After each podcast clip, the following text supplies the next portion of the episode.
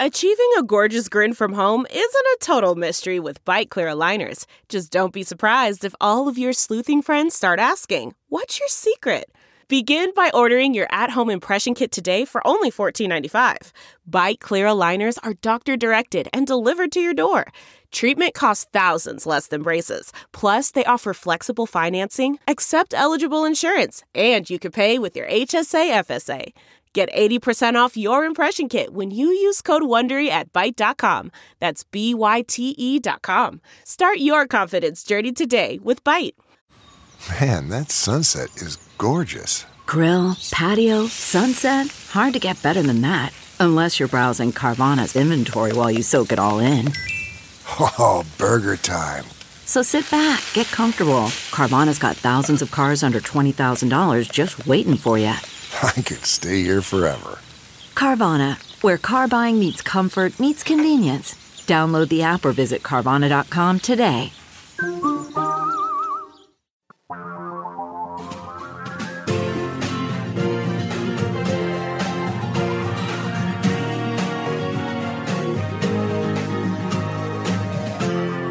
This is the Thom Hartmann Program.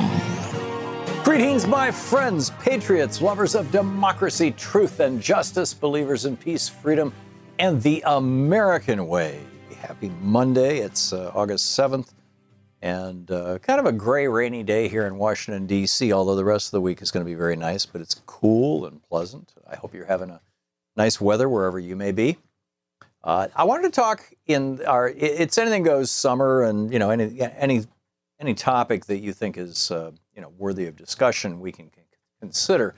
But I, I have a stack here and things that I'd like to talk about, uh, and uh, you know from from fossil fuel sub- subsidies to to flame retardants to job numbers.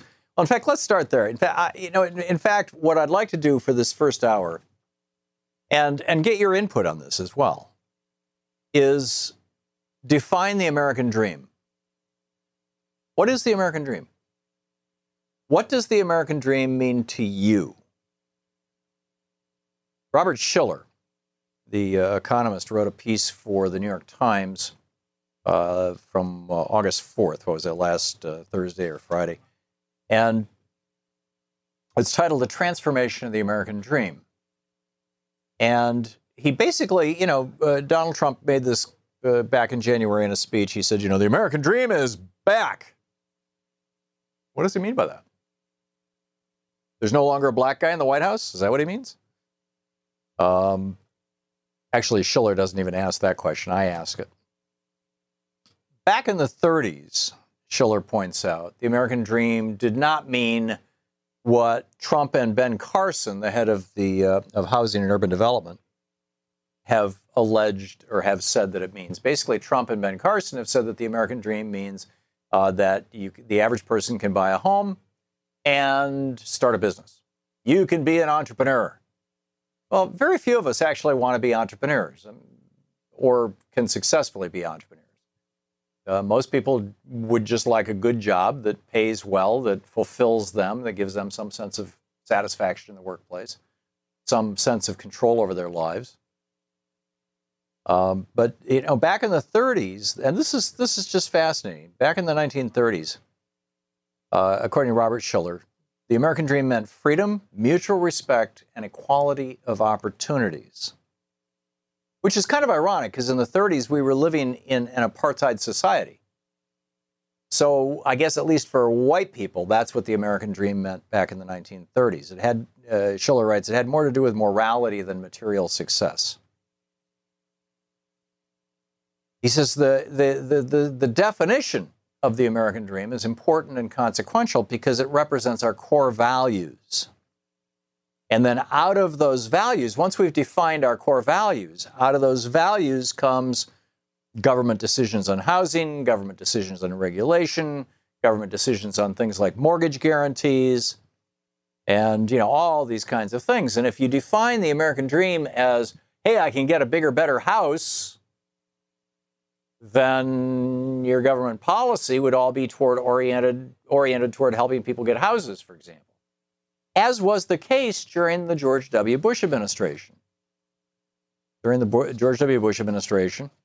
Uh, he signed a piece of legislation in 2003 called the American Dream Down Payment Act. And what it did was it reduced the amount of, uh, of, an, of down payment that you had to make on a house, making it easier for subprime buyer, borrower, borrower, borrowers or people who really are just kind of on the edge of should you buy a house or not? Can you really afford to buy a house or not? Are you buying a house and if you get sick or you lose your job, you know, you're going to lose it? I mean, you know, all these kind of things that made it easier for people to get into houses starting in 2003. And we saw where that led in 2008 when the housing market collapsed. The whole bubble fell in on top of itself. In fact, Forbes magazine got into the act. This year, they've got this thing that they call the American Dream Index, which is a measure of basically, to quote Shiller again, material prosperity, bankruptcies, building, building permits, entrepreneurship, goods producing employment, labor participation rate, layoffs, and unemployment claims. And Shiller notes this is very different from the original spirit of the American dream. The original spirit of the American dream was laid out by a writer by the name of James Truslow Adams in 1931. He wrote a book called The Epic of America. I would argue that you could take the American Dream back to uh, back to de, uh, Alexis de Tocqueville, 1838, as I recall, might, might, might have been 1836. Uh, he published a book called Democracy in America. He was a French aristocrat. He came over here, spent six months traveling around uh, the east east coast, and got as far west as Tennessee, I believe, and uh, came over basically to prove to himself that a country without a, a ruling class, a ruling elite, could not work. And instead, he came to the opposite conclusion. He was quite blown away by it. I, I read this book back in the late 1990s for the very first time. I was familiar with it from high school, but uh, when I was writing What Would Jefferson Do, um, I, I, I read de Tocqueville's book. And, and in fact, actually, a chapter from his book became a chapter or was the basis of a chapter in my book, Unequal Protection. And Tocqueville essentially talked about the American dream as one in which every American had a certain baseline of education, information, and political power. Now, again, he was talking about white people, but he was talking, you know, he, he, he literally would walk up to farmers in their fields. This is what so blew Alexis de Tocqueville's mind. This is, again, keep in mind, in the 1830s, Thomas Jefferson had just died. Andrew Jackson, I, am guessing, probably was president. I'm not sure who exactly it would have been, but it, you know, it's uh, have to go back and look at the order of them. But but that you know, it was that era. I mean, it was, this was this was post founding of the country, but pre industrial revolution. It was just you know, the steam engine was just starting to catch hold? The, there was not a transcontinental railroad that came with Abraham Lincoln in the Civil War in the 1860s. The Golden Spike was in 1867, as I recall, where the two two railroads from the east to west coast met each other. So, but in this book, The Epic of America, James Truslow Adams said the American dream is not a dream of motor cars and high wages, but a dream of a social order in which each man and each woman shall be able to attain to the fullest stature of which they are innately capable and recognized by others for what they are. In other words, opportunity to achieve, opportunity to be all you can, opportunity to be who you are. He says by the 1950s, shortly after World War II and the triumph against fascism, the American dream was still about freedom and equality. So the American dream, basically from the founding of the Republic up until the 1950s, and in the 1960s, the American dream was deeply rooted in this idea of morality and virtue and value and opportunity. Um, as uh, you know, as its principal proponent at the time, uh, the Reverend Dr. Martin Luther King Jr in his I Have a Dream speech in 1963. In fact, in that speech, he talked about a vision that, quote, was root, deeply rooted in the American dream, end quote. So, right up until the 60s, the American dream was about a, a morality, essentially, and government policies that would promote that morality. In 1944, President Franklin Roosevelt said, you know, he proposed his Economic Bill of Rights, his second Bill of Rights, and it had six items every American, and, and he wanted this in the Constitution as a right, which means that if the private economy, if capitalism fails to provide it, then the government does. So, number one, a job. So the government became the employer of last resort. And that's exactly what happened with the WPA, the CCC, and all these other uh, you know, acronym agencies that FDR started. Number two, an adequate wage and decent living. He did that with minimum wage laws and, and strength of unionization. Number three, a decent home. Well, that was echoed by George W. Bush in 2003. Although, you know, it became more aspirational. I, I would say that the major place where the American dream flipped was in the 80s, when Reagan essentially said that the, the American dream is not, is not having a happy life, it's having a prosperous life. That money came to define everything. And we've basically been stuck there ever since. Okay, back to the second Bill of Rights, FDR's. Number four, something that every, a right that every American should be entitled to. And it, it blows my mind that, uh, you know, reading Paul Krugman's column in today's New York Times, the Democratic Party is still arguing about this. In 1944, the most popular Democratic president in the history of the United States, who was elected to four terms as president of the United States, said the fourth right that we should all have is the right to medical care. Number five, economic protection during sickness, accident, old age, or unemployment. In other words, a strong social safety net, unemployment insurance, social security. And number six, a good education. Free schools, free colleges. Now, this was in 1944 that Franklin Roosevelt defined the American dream in these terms. So, what does the American dream mean to you? What does it mean to all of us? I think one of the biggest differences between Democrats and Republicans is their view of the American. Increasingly, the Republican view of the American dream is empowered white people and lots and lots of riches. Oh, and the oligarchs getting more and more and more, and the regulations going away so that the oligarchs get even richer. This is the Thom Hartmann Program. Meanwhile, Democrats are trying to define the American dream in terms of egalitarianism and a return to the values of FDR. Where do you stand? And welcome back mouse working here. Omar in Herndon, Virginia. Hey, Omar, thanks for uh, thanks for watching us. You wanted to talk about the American dream? Yeah, Thom, this is a great topic, which I was always hoping to bring up. The American dream is prosperity for all, generational prosperities. You know, basically living your life um, um, uh, within the law. But I got to tell you, it's very challenging these days because the American dream is under attack by the Mercer family, ALEC, the Koch brothers, you know, and all these oligarch billionaires who basically own all these banksters who want to basically just richen themselves, you know, on the back of the American people, and it's really disturbing. Yeah. And we need a leader who is going to able to kind of derail all those um, um, aggressive. Now, Republicans would say all these billionaires are proof that the American dream is alive and well. Look at, uh, you know, Robert Mercer made a fortune.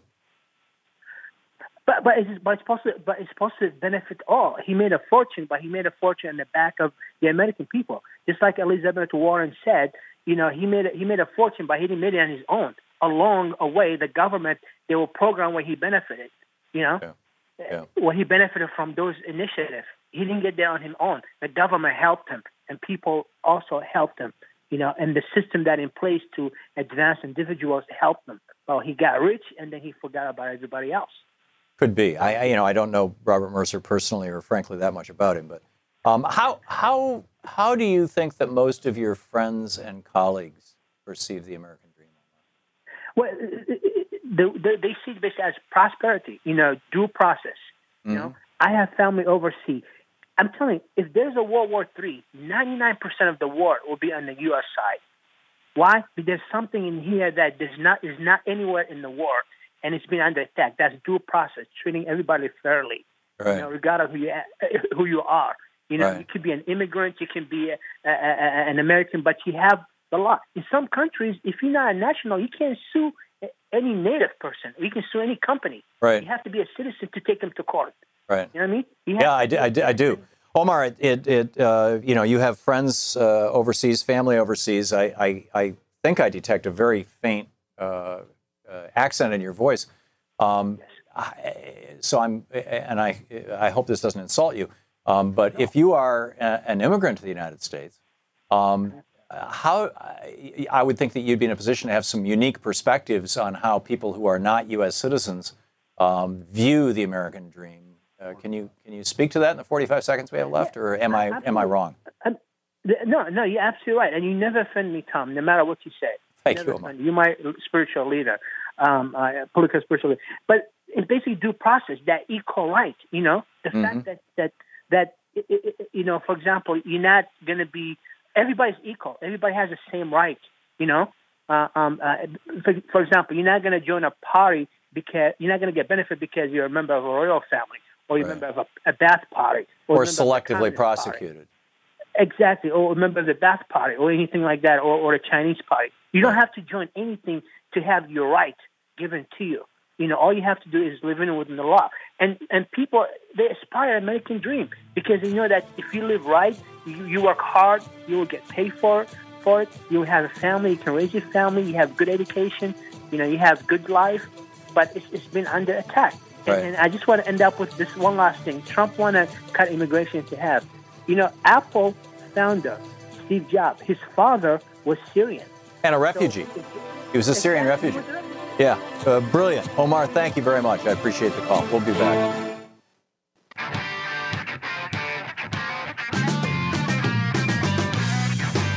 Welcome back. Thom Hartmann here with you. The, we're talking about the American dream and what does this mean, right? What and and and and what does it mean to you? Omar uh, called during the break and he was talking about how he was he's an immigrant to the United States and and the American and and many people outside the United States talk about the American dream as meaning one of two things principally. One, that you're not going to be selectively prosecuted because you've offended the government. Um, it's, uh, and this isn't his example, this is mine, but for example, in China, and I'm not sure if this is still the case, this was very much the case a decade ago, um, it was illegal to move without the permission of the police. And yet, for mostly economic opportunity, but sometimes just even government would come in and build a new city and say to the farmers, you got to move. You know, some massive proportion of the population had moved, at least the urban population, had moved in the last couple of years without police permission, which left pretty much everybody in a situation where if they upset the authorities, they could be arrested for moving without police permission and end up in jail for a few years. And it goes kind of beyond that. I mean, here in the United States, and this is the the hell, the personal hell that Donald Trump is going to be living through. You know, the old the old joke that a grand jury can indict a ham sandwich um, may well be true. And we're going to find out if Donald Trump is a ham sandwich. But uh, the fact of the matter is, in the United States, if, if they decide they're going to take you out, it, it can happen. It's just not routine. It's not the norm. Where it's, it's absolutely the norm in countries like Saudi Arabia, for example. You've got these uh, young people. It's uh, what 14, I believe it is, young people who are all who are all just sentenced to death by the Saudi government by to beheading because in 2011, when the Arab Spring was happening, there was a big demonstration in, in Saudi Arabia calling for democracy. And these people showed up at the demonstration and they were Shia. They were Shiite uh, Muslims. And Saudi Arabia, of course, is run by a, a Sunni dictatorship, a monarchy. So, um, fail, freedom from capricious prosecution is the American dream in the minds of some people. And then on the other hand, freedom to uh, for to have opportunity based on merit rather than relationship.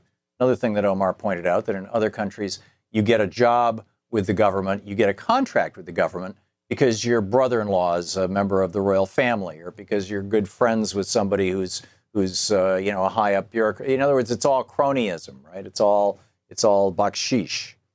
So uh, you know you've got that uh, as the American dream.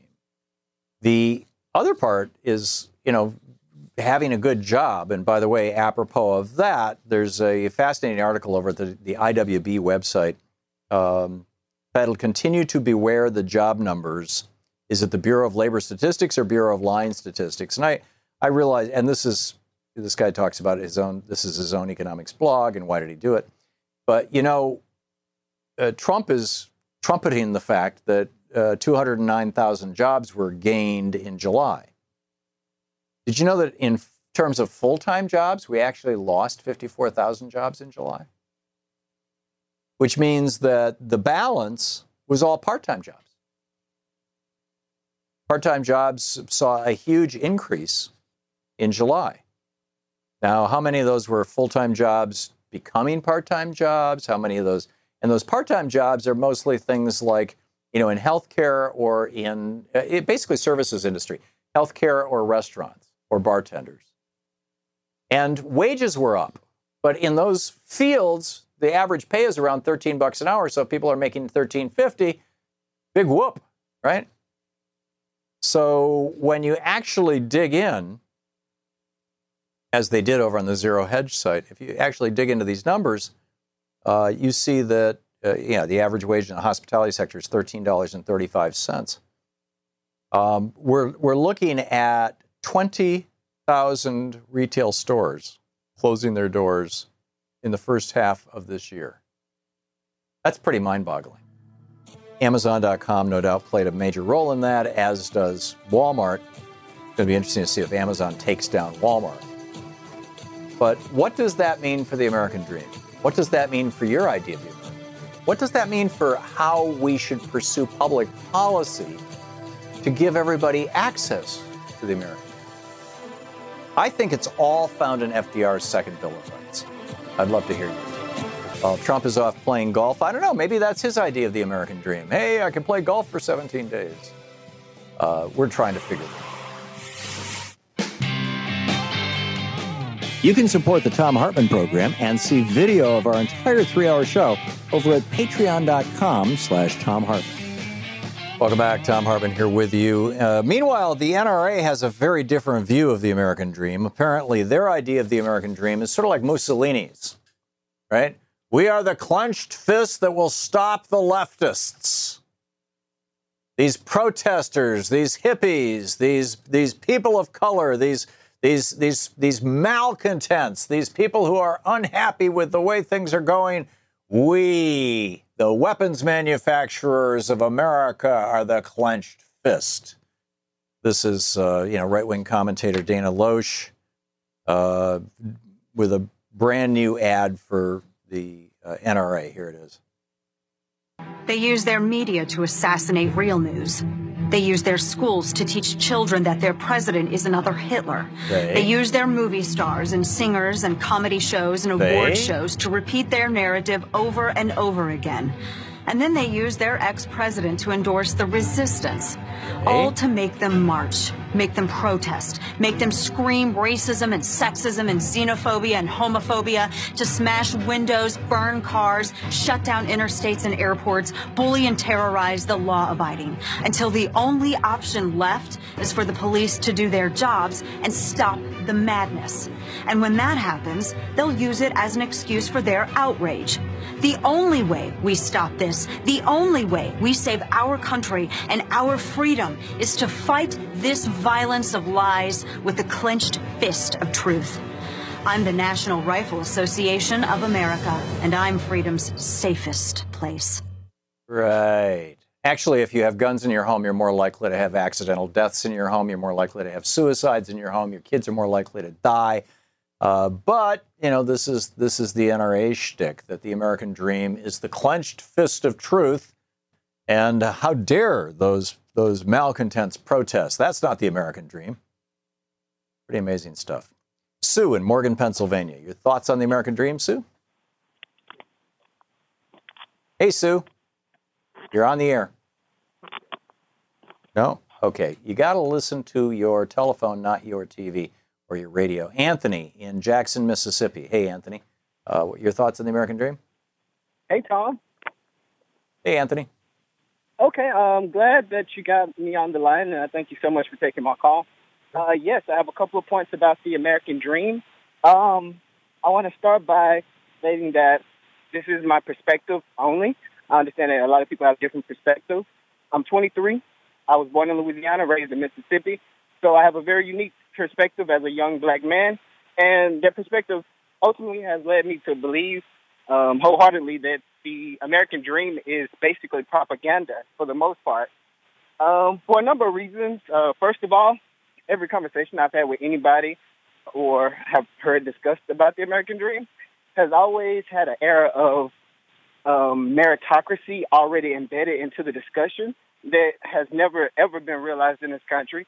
So that right off the back is a a cue to me that it's probably propaganda for the most part. Mm-hmm. Um, there's never been a meritocracy in this country for, of course, black people. We've always been at the lowest rank of this country.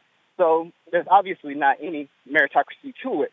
As far as the American dream um, being associated with the 60s uh, civil rights movement, I would um, counter that kind of um, by saying that I think Dr. King more so was attempting to um, strangle the white establishment of that time into understanding their hypocrisy. I don't think there was any morality associated with the American dream. Well, wouldn't it, wouldn't it, Anthony? Might it, might it not be accurate to say that that, that essentially the message of Dr. King, uh, obviously one of many, but you know his social justice, his economic justice, his uh, uh, criminal justice reform calls, all were very various ways of saying uh, that people of color should have the same access to the quote American dream end quote that white people have had for a couple of centuries.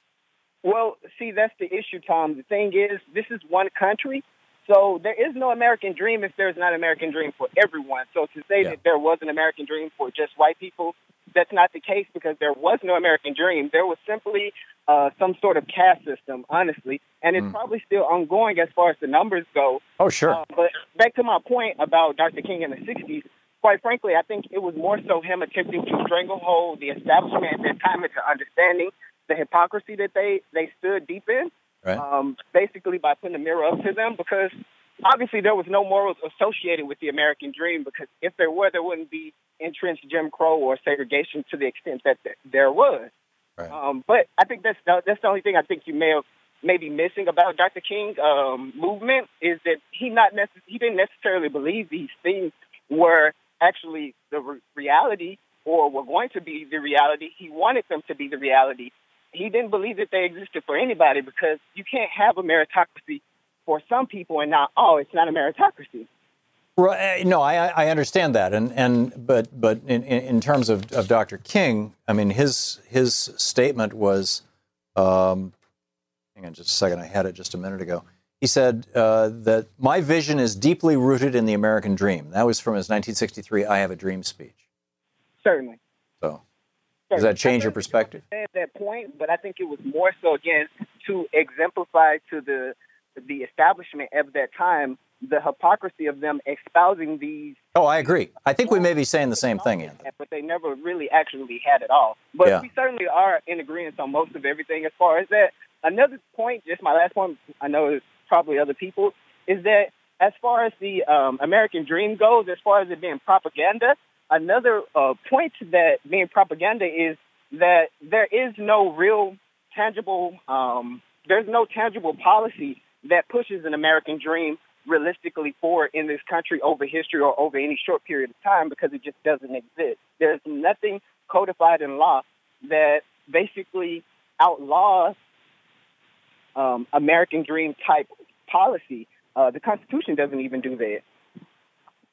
So, therefore, what? Therefore, it's, it's just propaganda for the most part. I see. not- So yeah, I think I think there's always been a, an element of sales pitch to it. In fact, Shiller in his in his article points out in the 1950s, American corporations started using the phrase "the American dream" to sell us everything from new homes to new cars to toasters and refrigerators. And you know, basically, this was the beginning of the commodification of the American dream. So yeah, I, you know, uh, excellent points all, Anthony. Excellent points all. Thank you for calling and sharing them with us. Sue in Morgan, Pennsylvania. Hey, Sue, what's on your mind? Hi, Thom. Thank you and your whole crew and your lovely wife. Um, my definition of it is that we acknowledge what we've done to the native tribes and that we acknowledge what we've done to the African Americans and providing atonement and equality and political power for all of us collectively. Um, Well, and let's not forget penance. And let's not forget Hispanics and Asians and and LGBTQ people and women. concur. I, mean, concur. basically, the American That's dream has the been there for white American men. dream. Exactly, and misogynists, and and we need to actually do what our country could be great from doing instead of pretending that lying and conniving and capitalism is so great. Yeah, yeah, very well said. Um, Donald Trump is not the American dream. Donald Trump is the American nightmare. Excellent, Sue. Thank you. Denise in Calumet, Michigan. Hey, Denise, your thoughts? Well, as a small town girl, when I was young, the American dream was the ability to live within your means. Mm-hmm. And people who could do that would be happy, not because they had a lot of money, but because they weren't afraid to lose their money. Hmm. And what's happened is they've taken away the ability of any American practically that's not an oligarch or part of the rich Republican um, base to not live in fear of losing their health care, their money, not being able to live within their means because they pretty much don't have their means anymore. Right. Yeah. Unfortunately, I'm old enough to hopefully survive all this because I'm retired now, but I lived through the times when if you lived within your means, you could you could do well and still be happy, not because of money because money doesn't make you happy, but stress without money, not having money brings you stress. Right. No, I so, I, I, I, remember it too, and I, I, I, I absolutely agree. Denise, very well said. Thank you very much. Russell in Hendersonville, North Carolina. Hey, Russell, what's up? Hey, Thom.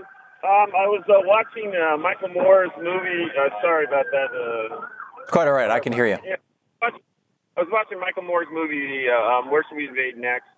And I was struck by my, the difference between my life here in America and the lives of the people in Europe. I lived in Europe uh, for four years when I was younger, and I felt the uh, the community, the the the hope, the the I don't know, the love. Uh, that's different than here in America. America tends to be a little more uh, um, grab what you can. And anyway, um, I, I thought it was the most interesting part of the whole thing was at the very end where he spoke about all of the different countries that he um, visited with, you know, healthcare and um, leave and vacation and, and just all of it. They, they all said the basis for all of their, you know, the things they've done in this society were, were American ideals. Mm-hmm. We've lost American from the 40s.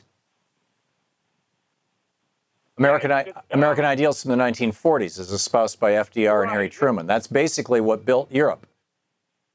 Exactly, and and and we need, I, you know, it's, it sounds trite to say, oh, we need to get that back, but I mean, we need to get that back. Yeah, I think we need to go back to core values, and I think that if the Democratic Party, um, you know, I, I see this this uh, sniping war going on right now in the Democratic Party, you know, Howard Dean and all this kind of stuff, and I'm like, come on, let's just go back to forget about Bernie and Hillary and all that other kind of nonsense.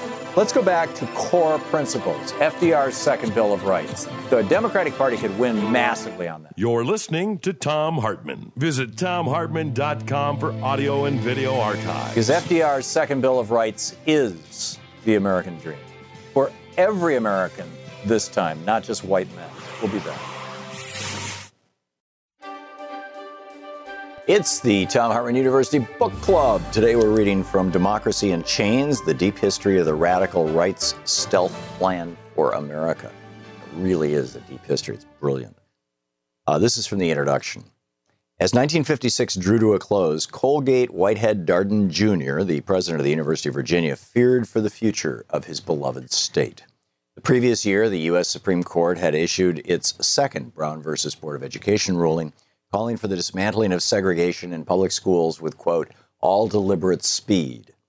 In Virginia, outraged school uh, state officials responded with legislation to force the closure of any school that planned to comply. Some extremists called for ending public education entirely. Darden, who earlier in his career had been the governor, could barely stand to contemplate the damage such a rash move would inflict. Even the name of this plan, Massive Resistance, made his gentlemanly Virginia sound like Mississippi. On his desk was a proposal written by a man who had recently been appointed chair of the economics department at the University of Virginia. 37 year old James McGill Buchanan likes to call himself a Tennessee country boy, but Darden knew better. No less a figure than Milton Friedman had extolled Buchanan's potential. As Darden reviewed the document, he might have wondered if the newly hired economist had read his mind. For without mentioning the crisis at hand, Buchanan's proposal put in writing what Darden was thinking Virginia needed to find a better way to deal with the incursion on states' rights represented by Brown versus Board of Education. To most Americans living in the North, Brown was a ruling to end segregated schools, nothing more, nothing less. And Virginia's response was about race. But to men like Darden and Buchanan, two well educated sons of the South who were dedicated to the idea of, uh, to its model of political economy, Brown voted a sea change on much more. At a minimum, federal courts could no longer be counted on to defer reflexively to states' rights arguments. More concerning was the likelihood that the High Court would be more willing to intervene when pre- presented with compelling evidence that a state action was in violation of the 14th Amendment's guarantee of equal protection under the law.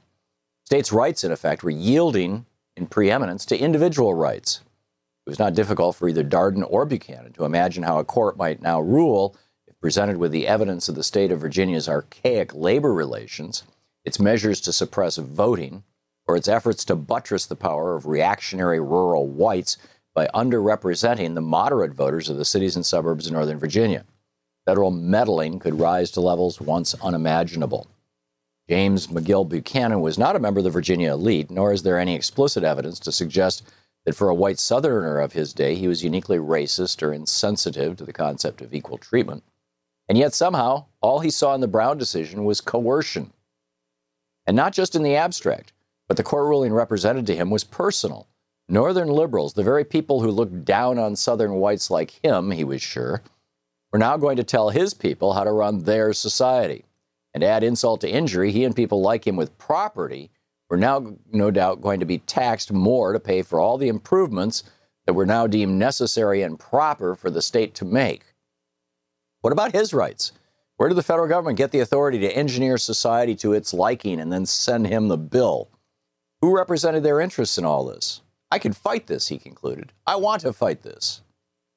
Find the resources, he proposed to Darden, for me to create a new center on the campus of the University of Virginia, and I will use this center to create a new school of political economy and social philosophy. It would be an academic center, rigorously so, but one with a quiet political agenda to defeat the perverted form of liberalism that sought to destroy their way of order, of life, a social order as he described it, to promote a social order as he described it, built on individual liberty, a term with its own coded meaning, that, but one that Darden surely understood. The Center Buchanan promised would train a new line, a line of new thinkers in how to argue against those seeking to impose an increasing role of government in economic and social life. He could win this war and he would do it with ideas.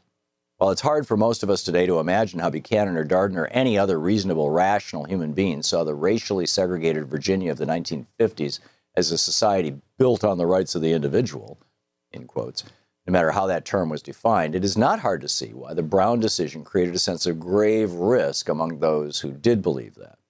Buchanan fully understood the scale of the challenge he was undertaking and promised no immediate results, but he made clear that he would devote himself passionately to this cause. Some may argue that while Darden fulfilled his part, he found the money to establish the center, he never got much in return. Buchanan's team had no discernible success in decreasing the federal government's pressure on the South all the way through the 60s and 70s. To take a longer view, follow the story forward to the second decade of the 21st century, and a different picture emerges, one that is both a testament to Buchanan's intellectual powers and at the same time the utterly chilling story of the ideological or- origins of the single most powerful and least understood threat to democracy today the attempt by the billionaire backed radical right to undo democratic governance. For what becomes clear as the story moves forward dec- by, decade by decade is that a quest that began as a quiet attempt to prevent the state of Virginia from having to meet national democratic standards for fair treatment and equal protection under the law would, some 60 years later, become the veritable opposite of itself a stealth bid, bid to reverse engineer all of America. Democracy in Chains.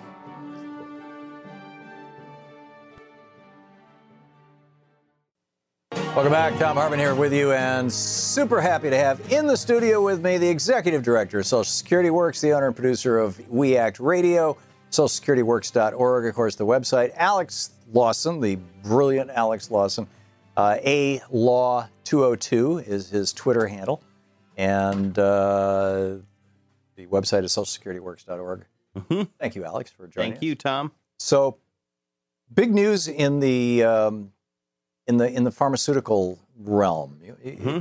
Tell us about this. I, I it's big submerged news, Mm-hmm. um, which, as you know, uh, oftentimes a lot of the worst stuff that happens in this town is happens and no one even knows it's happening. Right? It's it's where the lobbyists hang all of the terrible things. Hmm. Um, so bear with me on this one, but the FDA reauthorization, so the funding for the FDA, who are who regulate all the drugs, is actually a process. It's a user fee process. So it's the pharmaceutical industry itself funds the FDA through these things called user fees. They come up every five years, and it's usually a grab bag of giveaways for pharma because it's what's called a must pass, right? Um, in this town, that's where you hang things because it has to pass or the FDA shuts. Um, that just happened last week. It went through, and it was a really interesting showdown. Social Security Works, we've been working on this for over a year uh, to keep a giveaway out of this process. Uh, I know you know this, uh, but monopoly power is how the pharmaceutical companies rip us off, right? They charge these insane prices because they can, because they have government granted monopolies or they act uh, in criminal collusion. Uh, there's a bunch of ways they do it, but it's always monopoly power.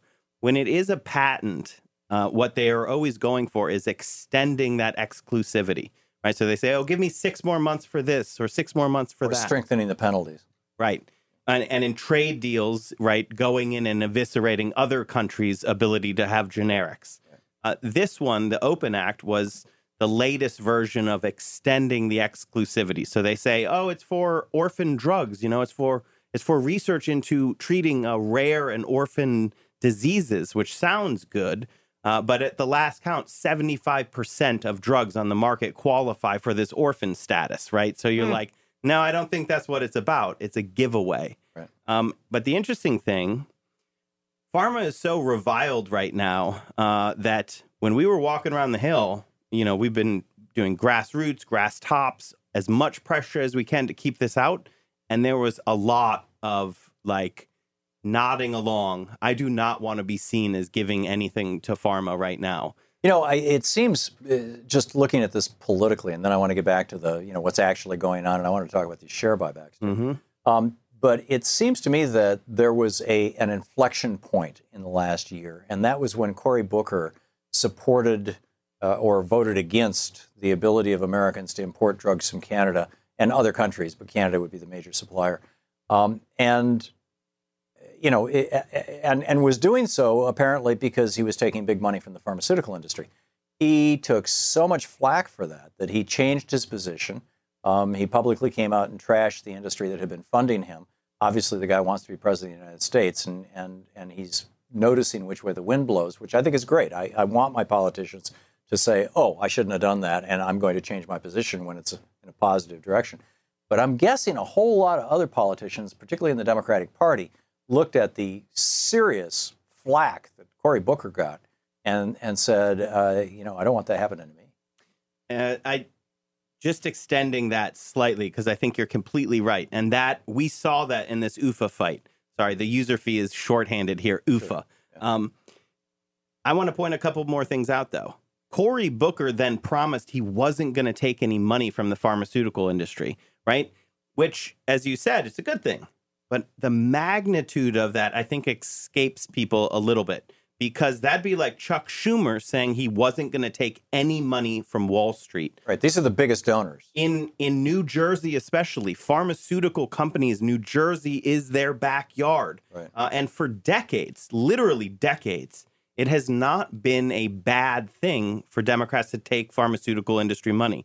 They they were they would defend it's the it. hometown industry in New they- Jersey. Exactly. And and they would defend it, but even uh, nationally, it was not looked at as a bad their money did Oh, not because they're saving lives. and innovation and they're a Yeah. great American innovator and Right. but then what we've seen is that they're not they're not doing innovation that you know they're Martin Shkreli now and people are so mad about their drug prices and Heather Bresch. and exactly uh, Mylan and the EpiPen now their money is tainted and the magnitude of Cory Booker taking that flack and then saying I'm not going to take any more money from the industry is huge and that's why we have to push this advantage. Uh, we have to make it really toxic to be associated with the pharmaceutical industry. Right. And meanwhile, let me just, uh, you know, I've, I've been talking about this a lot lately to, to, uh, to, our, to our audience, to our people watching, listening to the program.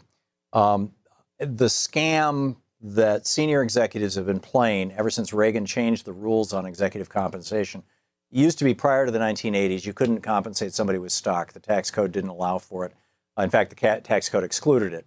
And uh, Reagan changed that. Reagan and the Republicans changed that. And the Democrats, frankly, as well, with this whole ownership society idea. And so now uh, CEOs and senior executives are, seem to be far more concerned about the value of the stock than the quality or the value of the product that their company is producing. And case in point, the pharmaceutical industry. This is from Zero Hedge. Uh, big pharmaceutical companies have spent more on share buybacks in a recent 10 year period than they did on research and development. And, and of course, share buybacks are where you, you have the company buy, take its own profits and buy its own stock in the open market, reducing the number of total shares available, which increases the price of every single share that is available even though you didn't make the company stronger, you didn't develop a new product, you didn't invent a, a blockbuster new drug. All you did was take the company from having you know 17 million shares outstanding to 15 million shares outstanding, but every sh- every stock of share every share of stock is now worth three dollars more than they used to be. So when you cash in your your uh, you know uh, stock options, you make an extra million bucks. Mm-hmm. This is an absolute scam. That this uh, from 2006 to 2015, the 18 drug companies in the S&P 500 index spent a combined $516 billion yeah. on share buybacks and dividends. $500 billion. They only spent 400, 465 billion on R&D. And most of that R&D is not really R&D. It's being done in our universities. You want to riff on that for a second? Definitely. I mean, it's uh, this is shocking. It's not shocking to me because I, I saw this. I, I came to DC after learning how bad this industry was, working in clinics – uh, and my job was paperwork to get clients the drugs that they were prescribed by their doctors, which was impossible. It was so complex and Byzantine because the prices were outrageous, but no one could even tell you what the prices were. At the same time, these pharmaceutical reps would come in, you know, very nice, and they just give away all this stuff. And the thing for me, I was working in outreach HIV clinic in Chicago, uh, and we it was so hard. Our clients were were faced with very difficult situations, and the pharma rep brought me a self stirring coffee mug, a self stirring coffee mug. Hmm. Branded with their brand because using a spoon was too difficult, right? And I was like, why don't you just make the drugs affordable?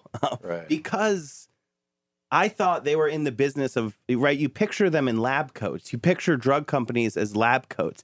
It's completely wrong, and it hasn't been that way basically since Reagan picture them as bankers. They're wearing $6,000 suits and they are not looking to create new things. What they're looking for are opportunities where they can jack the price up. So they look at old things, buy them, and then jack the price up. And then they have an army of marketers. That's mainly what they do. They don't do and, research and development. And lawyers to keep lawyers. competitors out there. And now this this latest scam, I was just reading about this in either the New York Times or the Financial Times uh, last night, as I recall, is uh, that it's getting harder and harder to get generic drugs.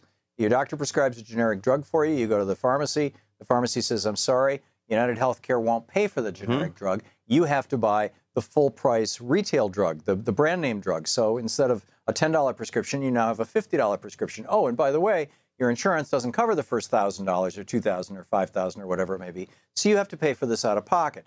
Turns out the reason why the insurance company, which makes, seems to make no sense, why do they want to require you to buy a more expensive drug? Turns out they're getting such huge kickbacks mm-hmm. from the mm-hmm. drug companies that they're actually making a profit on the brand name drugs through the kickbacks, and you're the one who's paying the price through your out of pocket portion of it.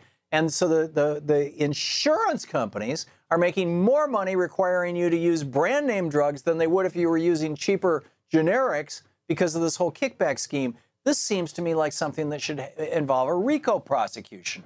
Uh, I couldn't agree more. RICO would be one way of going. FTC should definitely smash uh, the collusion that goes on, right? I mean, the, the an industry is not allowed to do that.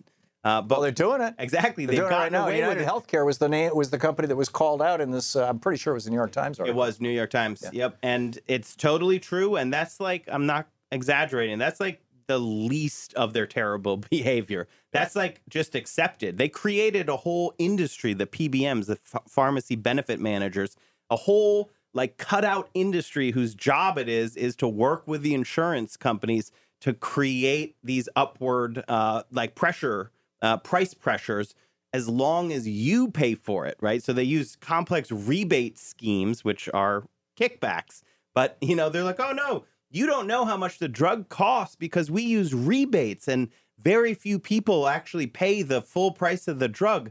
And you're like yeah that's the problem we don't know what the drug costs and who pays what Well, not only that, the rebate's going to the insurance company rather than to me. exactly So, so the insurance company is pushing me to use my my out of pocket money to pay to to buy the more expensive drug. Let me add one thing in there that uh, is touched on, but there are gag rules on pharmacists from pointing out that sometimes, like they see it, and that your deductible is going to be higher than if you just bought the drug uh, over the counter without using your insurance, and they are not allowed to tell you that.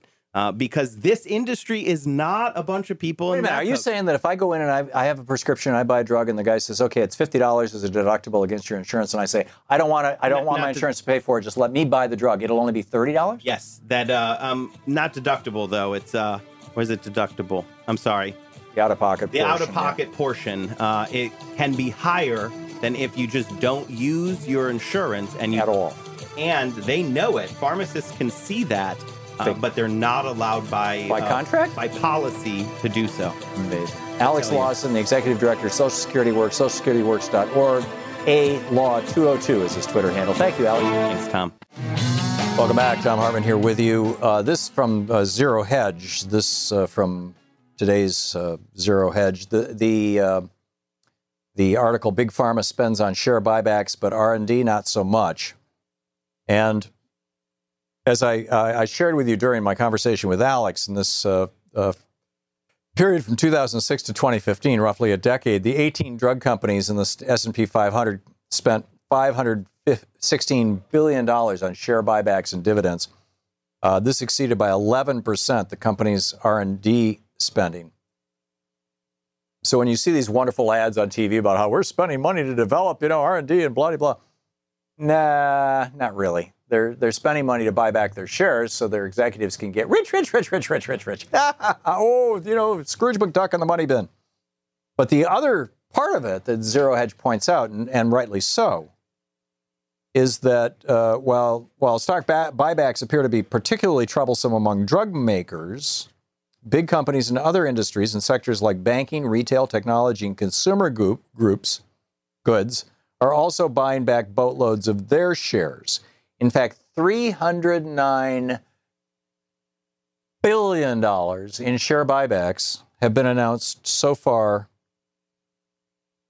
actually, as of May of this year. $309 billion in share buybacks, which produce absolutely no value. They do not increase the value of the company. They increase the stock, the price of the stock. But the value of the company is absolutely where it used to be. It, it hasn't changed at all. It just means every individual share of stock costs more. So, you know, what, where do you go with this? What do you do with this? I mean, this is this is just this has become, as a consequence of Reaganomics, has become the new American business model. There's, there's basically two business models operating in the United States, neither one of which is healthy. For very, very large companies, they do two things. Number one, develop as large a monopoly as possible, drive your competitors out of business or buy your competitors out of business, but eliminate competition, number one. And you see that across industries, whether it's retail, whether it's manufacturing, whether it's defense, whether it's pharmaceuticals, whether, whether it's media, uh, whether it's food, whether it's restaurants, whether it's lodging, whatever it may be. Wipe out the competition, destroy small and medium sized businesses, and have monopoly power. That's number one. And number two, inflate your, your, your CEOs, inflate your stock price basically and your CEO compensation by buying back your shares. So that's the that's the business model with big companies. The biggest business model with small companies is build your company as fast as you can before one of these big guys has a chance to squash you like a bug so that you can sell it to one of the big guys in the first couple of years. Build your company. If, you, if you've got a new, great new digital idea, build it up to the point where, where Facebook is going to want to buy it and incorporate it into their product. Build it to the point where Microsoft is going to buy it and build it into their operating system. Build it to the point where Apple is going to want to make it part of what they're doing. In other words, sell it because the big guys are going to squash you like a bug, or they're going to simply steal your idea, let you sue them, give you a small payment, and on they go. Right? So and, and whereas it used to be, hey, let's open a corner dry cleaning shop and it'll run in this neighborhood for years and years, and I'll pass it along to my children and their children. Or let's start a tool and die shop, or let's let you know, let's have a, a nice little retail store and sell furniture here, and some of it's made in our state. I mean, you know, we used to have small and medium-sized business. It used to be that you could visit cities all over the United States and know where you were because the motels and hotels were named after the city, the restaurants were named after the city. Now it's all giant chain. Welcome back. Thom Hartmann here with you, and I'm super happy to have in the studio with me Rob Weiss, Robert, also Rob Weissman, uh, the president of Public Citizen, citizen.org, and uh, you can tweet him at public underscore underscore citizen. Rob, welcome to welcome to the program. It's great having you in the studio with us Good to be with you. It's uh, and and you guys do such great work, and I've been a, such a big fan of Public Citizen forever. And uh, I got this email from you. I mean, it, me and ten thousand of our best friends, right? Got this, or however many you send, you know, hundred thousand, whatever. Um, it says, Thom, I'm just back from outside the museum in Washington, D.C., where a lively band of protesters demonstrated outside a Koch brothers event on tax policy, keynoted by Treasury Secretary Steve Mnuchin. Now, that just that sentence made my head explode wait a minute, the Koch brothers are running an event in Washington, D.C. with Steve Mnuchin, the guy from Goldman Sachs, who's now our Treasury Secretary about tax policy. It's like, you know, what's the old saying when the when the elephants dance, the mice get squished or whatever, you know, it's it's uh, what the heck is going on? Uh, just what it seems like. So it's we have tax policy that's going to be brought to us by Goldman Sachs and the Koch brothers, which is just a marriage made in hell yeah, you know, unbelievable greed, insatiable greed, and then a sort of fascistic uh, anti-government ideology mar- married, and a tax proposal that we don't have the details of, but we know the outlines of. And you know, the short version is slash taxes on the super rich and corporations. That's it. Yeah, that's really that's, that's it. it. That's the story. And and well, they, I, you know, typically there's a throw the dog a bone in there. I mean, with George W. Bush when he wanted to cut taxes, uh, it was actually Bernie who, who shamed him into it. He was like, you know, if you're going to have a tax cut, you have to at least give a couple hundred bucks to the average person, you know. And so they threw in that three. Everybody got a three hundred dollar check, as I recall, right. or maybe it was two hundred dollars. I remember when I got mine. And what amazed me was on the back of it, where you uh, sign it, it said something like this, you know, President George W. Bush made it possible for you to get this tax, you know, I mean, there was a sales pitch on the damn thing. And, and uh, I'd be surprised if they didn't do something like that. Yeah, I think that will be part of it. Mnuchin, uh, you know, when they were in the early portion of talking about taxes back in like February or whatever, he said, you know, this is only going to be a middle class tax cut. Everything's middle class. And no, there will be no tax cut on the rich. Uh, and some people label that Mnuchin's rule. Well, that's that rule has been smashed to smithereens because we know the outline of what they proposed, and it's like no inheritance tax, slashing the rate on corporations from 35% to 15%, no alternative minimum tax, which means which means uh, Trump is going to stop paying taxes altogether. That would, in one year, the one year we know about that would have helped save him about $20 million. Right.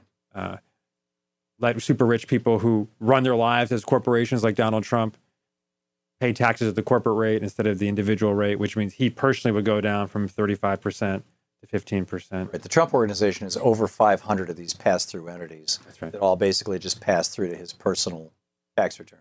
Right. And just no reason why you'd have a corporate structure like that uh, unless you're just trying taxes. to evade taxes. Right. Right. Yeah. Why, yeah. Who, who wants to create 500 companies? I mean, you know, it makes no sense. Um, so where, what is specifically what are the Koch brothers and Mnuchin up to in this larger frame of we want to make life easier for billionaires in America and harder for working class people. So, in terms of beyond, you know, you may remember that Mnuchin and Gary Cohn, the other Goldman Sachs guy who's running economic policy, put out a one-page outline, supposed outline, bullet points of the tax, the Trump tax plan. Apparently, that was all they could manage was one page. Maybe they were trying to explain it to Trump. Well, I, yeah, I think that probably had to do with Trump's attention span. So we don't really know anything at all about details. Um, but we do know what really more about the politics of how it's going to play out. And there's going to be some very complicated problems for them in Congress. And I think at the end of the day, I would bet that they're going to fail, but they're going to make a big play. The Koch brothers and their main front group, Americans for Prosperity, launched their tax initiative at this event at the museum that I and others were protesting outside of. They're going to do dozens of events around the country trying to show the grassroots support for what they're going to call tax reform, which is really just tax cuts for, for the rich. Are they are they rolling out the Tea Party? Uh, I mean, they, they they created this infrastructure through Americans for Prosperity and a bunch of other front groups. They funded these Tea Party groups. They they hired buses, painted them hundreds of thousands of dollars per bus, painted them, drove people in, all this, you know, to create this appearance of a, of a grassroots uprising against Obamacare in 2009, as I recall, um, and then used that as a political cudgel. Are they, are they bringing back the old band, or are they creating a whole brand new one? Well, I think it's evolved, and you know, we'll see.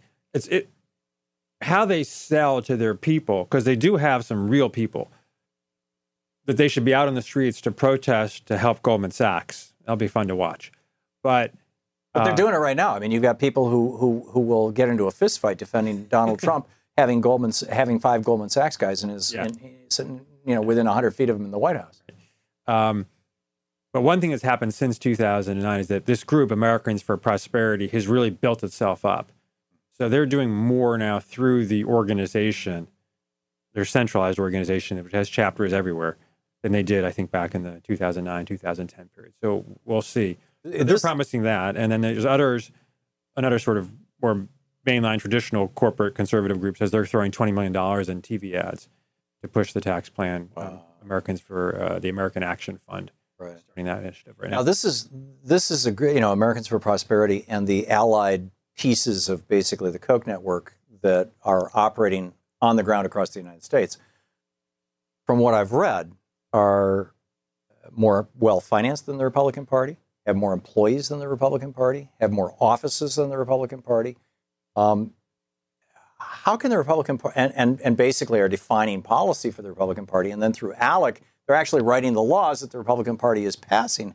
Um, would it be uh, inappropriate to say that basically the Republican Party has ceased to exist and has become the Koch party? And and and if so, what does that mean for the future of American politics? Well, it's not just the Koch party. There are other factions, like the U.S. Chamber of Commerce is another faction. They've got a big role in deciding what, what Republican uh, Party politics are. But and then you got of, the and then you got people like Adelson, who's all about Israel, and Mercer, who's You've all about yeah, you've got all these sort of crazy little centers of power in which core, you know, will all come from big money. Right. Um, but you're absolutely right that this Americans for Prosperity, in terms of grassroots presence, office presence, on the ground presence, and more and investment in um, information technology, they're bigger and more advanced than the Republican Party. They're probably, as an aside, and you know this well as me, bigger probably and more advanced than the Democratic Party too. Yes. They have they're they're creating they're trying to create a real structure and the party both parties, both main parties are themselves shells of what traditional parties involving real people organizing them down to the precinct level used to be. And this uh, would this have been possible under the re- the 1973 reforms that were struck down by the Supreme Court in '76 in the Buckley decision? Um, it- it- I mean, ha- has there been a how do you how do you control oligarch power? Jimmy Carter was on this program two years ago, and he said, um, you know, America is no longer a democracy; it's an oligarchy with unlimited political bribery. And I was just like, and he just said it. Yes. Right? It's gone viral on the internet. You can find it on YouTube. And and I was just shocked that he was so blunt, but he was just totally matter of fact about that. What do we do? What is Public Citizen doing? Well, I mean, Citizen.org. as, as you know, it's not just one thing. Right. Um, and some of these things would be possible even without Buckley and that horrible line of decisions, and some of them wouldn't be. Right. We, I think that that's a, a good place to start. Is starting with the money in politics and getting getting money out of electoral politics and the big money dominance. So we have to we have to overturn Citizens United. For a glimmer of time, there was a, a real prospect of doing that through the Supreme Court. That's now off the table for decades. So, oh, because of Gorsuch. Yeah, and just have we're gonna we're gonna be stuck with the Supreme Court um, for a long We're time. back to the Absent- lockdown absent- court right now. absent something quite extraordinary. So we're going to have to win the constitutional amendment to both overturn Citizens United, overturn Buckley, and, and, and take away some of these corporate rights. Um, we can do some other important things with money and politics reform, even while Citizens United is in place, um, starting with public financing. But we're going to have to deal with that. And then it's a long set of things. But you know, to the Kochs, these are, these are reinforcing things, and that's why tax is so important. The concentration of wealth gives them the political power, which they get through money. They invest the money to then push policies that let them concentrate more wealth. So it becomes this horrible cycle. And we don't, there's not one place to intervene, but we do have to intervene. Yeah. So uh, the the the primary pressure point for somebody who is listening right now, um, obviously, you know, go to citizens.org, become part of Public Citizen, you know, be an activist in this regard. You're you're one of the better on the ground organizations out there, and you're doing great work. What what are the other things that people can and should be doing? Where should we be focusing our attention? Uh, you know, what is what is central and what is peripheral? Well, for the next little while, this tax debate is going to be central. So I think it, anything that people is going on going on in local communities to deal with the tax issue, that's going to be huge. And then I wish we could say that the, that Trump was just kind of a sidelight and doesn't get to the real core issues of power, which is true in its way. Except the president is not a sidelight, and a guy who's flirting with fascism is, is we can't just sort of brush them aside. But I think all the mobilization, anti-Trump mobilization, has been extraordinary, starting with the Women's March and then defeating healthcare uh, repeal legislation. That's been, I think, crucial and really just shows that being in the streets is more important than anything. And then if there's other one last issue for people to grab onto, I think coming out of that, stopping the rollback of Medicaid, we're going to have a real chance now to drive forward the move for single payer for, for real Medicare for all. I think people should spend some time on that. We're not going to win it the next year or two, but we are going to win it. Well, as a starting point, there was a legislation introduced to just drop the eligibility age to 55. Uh, that that's one of those things where the health insurance companies are probably not going to aggressively lobby against it, which is why they didn't aggressively lobby against Medicare to begin with, because the the older somebody is, the more expensive they are. I'm not sure the insurers will go along with it, but I agree. I think that's the stepwise way to go. Yeah. So you start there, and then and then the second step would be throwing a public option into Obamacare. I'm not big on the public option. I worry, but that actually sort of has the cherry picking problem and lets insurance companies get off easy. I would then expand it to include ah, kids. Yeah. Bring, you know, under 18 in, so every, kid This is, is you know? Robert Robert Ball, the, the guy who who invented Medicare, you know, famously, well, not so famously, actually, most people don't know about it. You know, he and LBJ planned on Medicare being the national health. That was for everybody. And oh, by Yeah. the way, to close the circle, Jimmy Carter just come out now, plain speaking, time for single payer. Wow, that's wonderful. Rob Weissman, the uh, president of Public Citizen, citizen.org. Rob, thanks so much for with us. To be with you as always.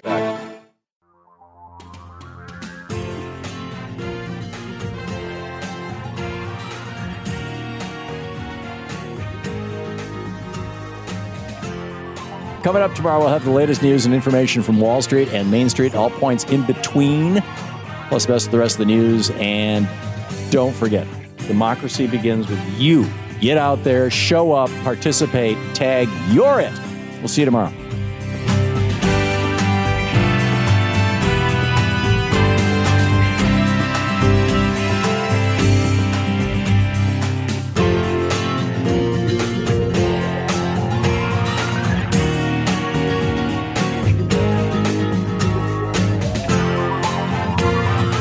You've been listening to Thom Hartmann.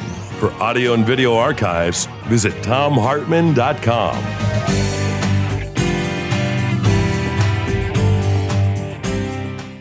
Why? Why? If you have T-Mobile 5G home internet, you might be hearing this Why? a lot. Why? Every time your internet slows down during the busiest hours. Why? Why? Because your network gives priority to cell phone users. Why? Good question. Why not switch to Cox Internet with two times faster download speeds than T-Mobile 5G home internet during peak hours? Okay. Stop the whys and visit cox.com slash 5G home for details. T-Mobile prioritizes certain T-Mobile phone users over home internet users during times of congestion.